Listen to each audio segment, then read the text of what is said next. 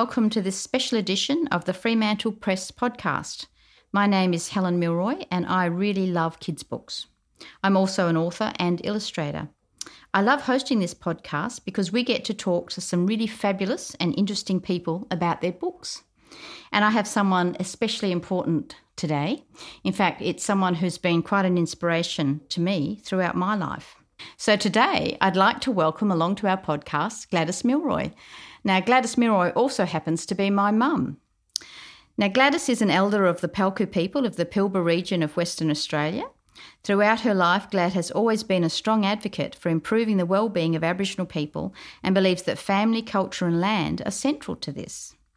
As part of the Stolen Generations, Glad spent most of her childhood years in the Parkerville orphanage, however, was able to maintain a very strong connection with her mother Daisy, and together they raised Glad's five children, of which I was the youngest. Glad has had a very successful and varied career. She has owned and run businesses, managed art galleries and festivals, and is an artist, author, and illustrator. She's a highly regarded speaker and educator regarding cultural issues and has been actively involved for many years in the native title claim for our Palku mob up in the Pilbara. Now in her 90s, Glad is still writing stories, advocating for land rights, and supporting family. Welcome to today's podcast, Mum. Thanks, Helen. It's a pleasure to be here. So, Mum, tell us a little bit about yourself first. I guess I grew myself up because I was taken away and put in orphanage at the age of two years old. So I was there for about 14 years. So that was my childhood, being in an orphanage. Do you remember any books growing up? And if so, was there one that really stuck out for you? Well, I guess uh, the education wasn't very good. So once I did learn to read, I was absolutely in my element. I just loved books. But the trouble was there were, you know, few books that we had to read. There was no library or anything like that. Only a few odds and ends that were donated by people, mostly magazines, a few kids' books or something. I guess my favourite book in the whole area there was um, a cake book, a cookbook, a cake book that was full of gorgeous cakes. That was my favourite book for a while, till I was older, of course, and uh, I suppose it was Anne of Green Gables. But um, I still love cakes. So, why did Anne of Green Gables have a special place for you? I don't know, maybe it was the sort of life I visualised having, I would like to have had. So, I was very much probably envious, I suppose, because my life wasn't anything like that. How did you first become interested? Maybe at what age did you start thinking about your own stories? Well, I think the thing is about growing up in an orphanage that you're living a little story all the time because that's the way you survive. Oh, Helen, I had to have stories. I wouldn't have survived. Um, so there was somehow this make believe world. I remember there was a dog at the orphanage. Well, imagine all these kids wanted to pet the dog. There was one dog. Um, I never got to pet it, but I always wanted a dog.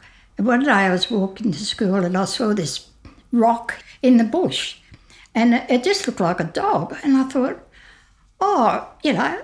So every morning when I go to school, I'd call out, hello, dog, in the morning. And then one morning I was rushing to school and I've got to say hello. And I heard this dog barking.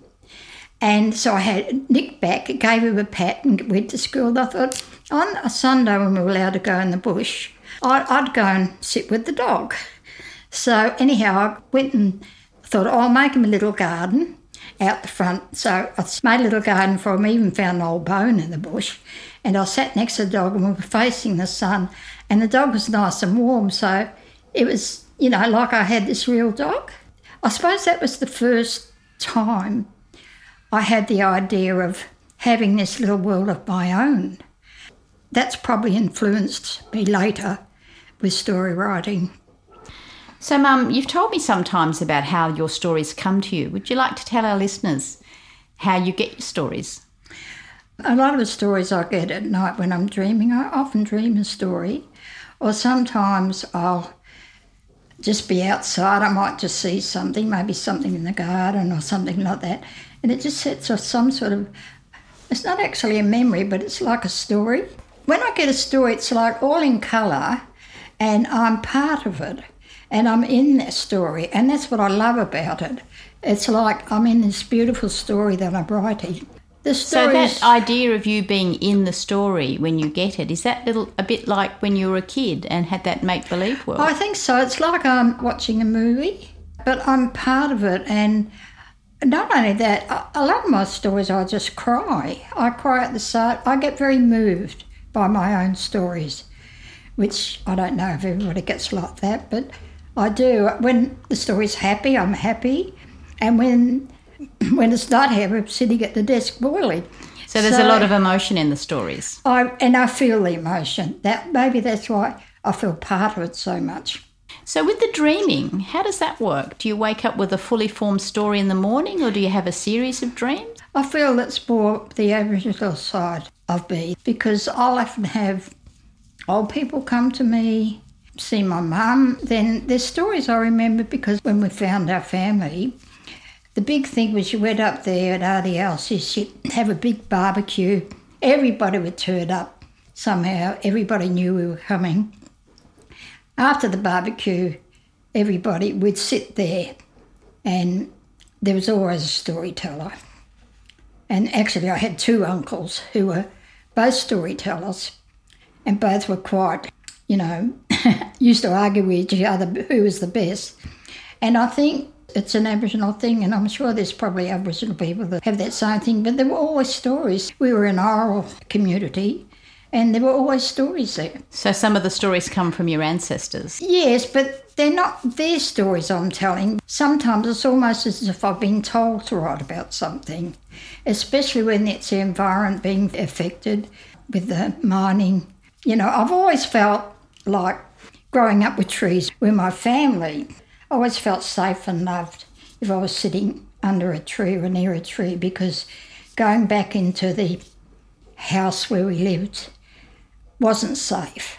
So your safe place was in the bush. My safe place was nature. always in the bush.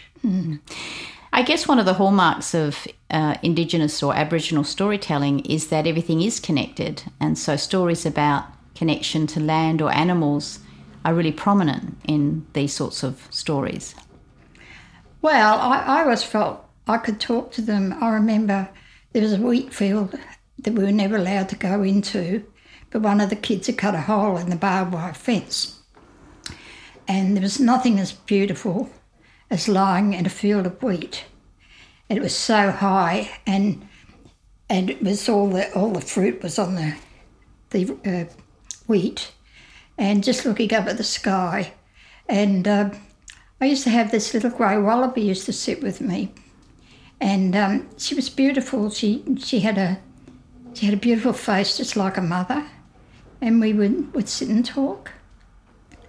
So I guess maybe that wasn't real, but it was very real to me. So being in nature was like being with family.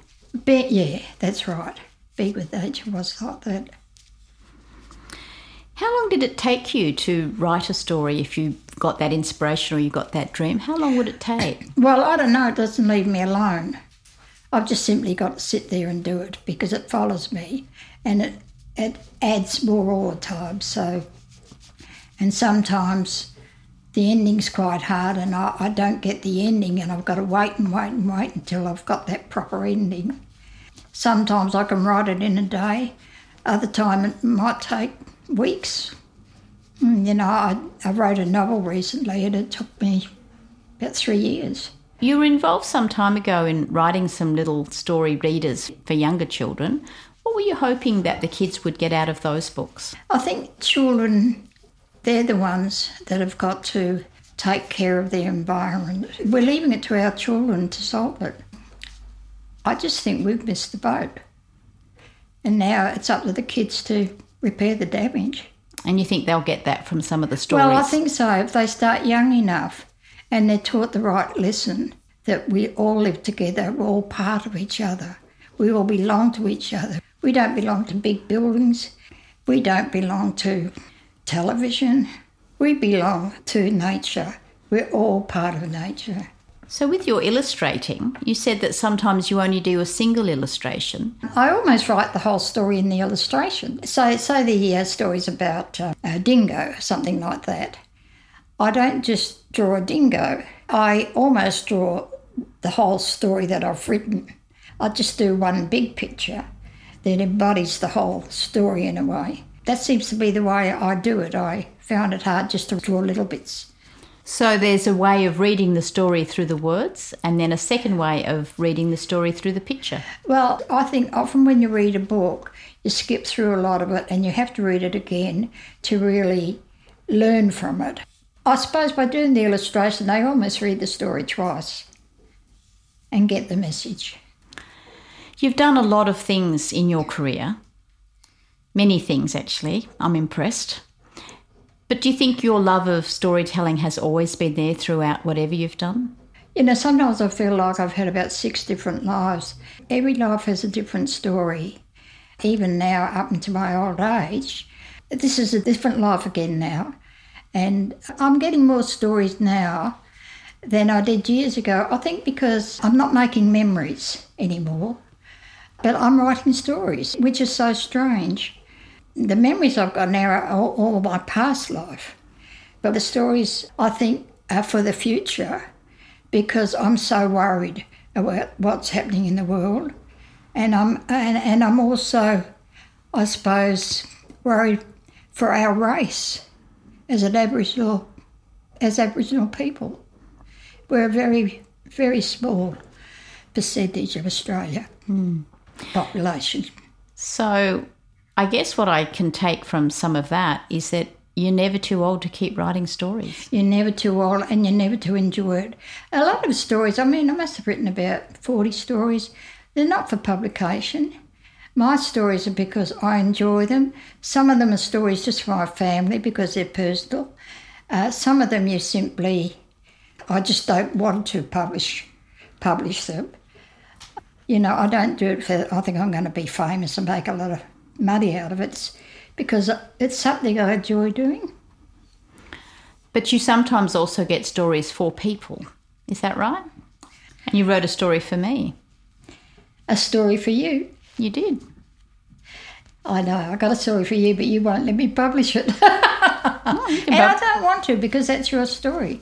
And I've, I've written a story for all your kids, but I don't want it. I don't want to be published. They're your personal, personal story. You said you have a lot of emotion that goes into your stories. Um, how does how do you come out of the end of that? Is that something that keeps you going, or is it a little bit of a burden? How do you cope with those emotions when you're writing your stories? I find it very hard when it's a sad ending. I find I grieve about it for a while. It's like with memories, you know, I get a lot of memories. You can't control memory. And it's like, you know, you, you have these happy memories, but you've always got those memories creeping in, the bad memories that, that take over. And, and so it's sort of like that. It's trying to remember all the happy things and not let those bad memories intrude. And I think when you're writing books too, that you have to, you know, there always has to be an ending, but there's always two sides to a story. Sometimes it can be really happy and sometimes it can be really sad, but then that's life. Do you think having those emotions with the stories helps you to express your emotions a bit more freely? The main thing with writing it got to be true. You can't have all this happiness life's not like that. It's not real. It's very hard in children's books to not have that sadness in, but it is life. It is part of life. What are you currently working on? I've been writing a lot of stories about trees. Actually, I'm going to send one in here. I don't know how it'll go. Good luck. Good luck. Um, I feel like like, you know, how the elders come to me. Sometimes I, I feel that's what trees do too. And I have to tell their story mm. and tell what's happening. In nature, everything has a song. Trees have a song. And they're not singing that song so much anymore because the birds aren't there. Mm. And I think that's very important because if we lose, lose the song of our land, what's there? Nobody will be singing anymore. What would you like to tell the audience about the importance of stories and storytelling for children? I think people have to be very honest and truthful with their kids. Don't dress it up and fancy it up. They need to see the truth. With the stories that I like to write, uh, are giving children some sense, maybe I hope, of what the world should be the world where there's honesty and truthfulness and love, especially love of all things living. Have you got any tips for budding writers and illustrators? Oh, I think dream your dreams, and uh, if you've got a story, write it. I found that writing was the best healing I ever had. So, my final question was going to be what is the best thing for you personally? You've partly answered that, but if you had to pick something that you've really benefited out of your life from all the stories that you've written, what would it be? It's given me a new lease of life. I've enjoyed it. I love the stories. Sometimes I go back and read them and my poetry. I, I still get a lot of enjoyment out of it. So I don't know, maybe it's just given me, me happiness. Any final words for our audience today? Be happy. I would like children to grow up in a wonderful world of their making because they've been taught the truth. They've come to love country, love being children. They've had that lovely environment, not learning just from books, but having a happy family. So I'm hoping that what children grow up with is happiness and caring for others. Well, listeners, you've been hearing about the wonderful world of stories according to Gladys Milroy, my mum. If you'd like to read one of Gladys's stories, then Eagle, Crow and Emu is published by Fremantle Press and is available through all good bookstores or online at fremantlepress.com.au. If you enjoyed our chat today, subscribe to the Fremantle Press podcast on Apple Podcasts, Google Play, SoundCloud, Spotify, or wherever you get your podcasts. My name is Helen Milroy, and I have been your host today. Join me next time as we continue our journey into everything books. Thanks, Mum. Thanks, Helen.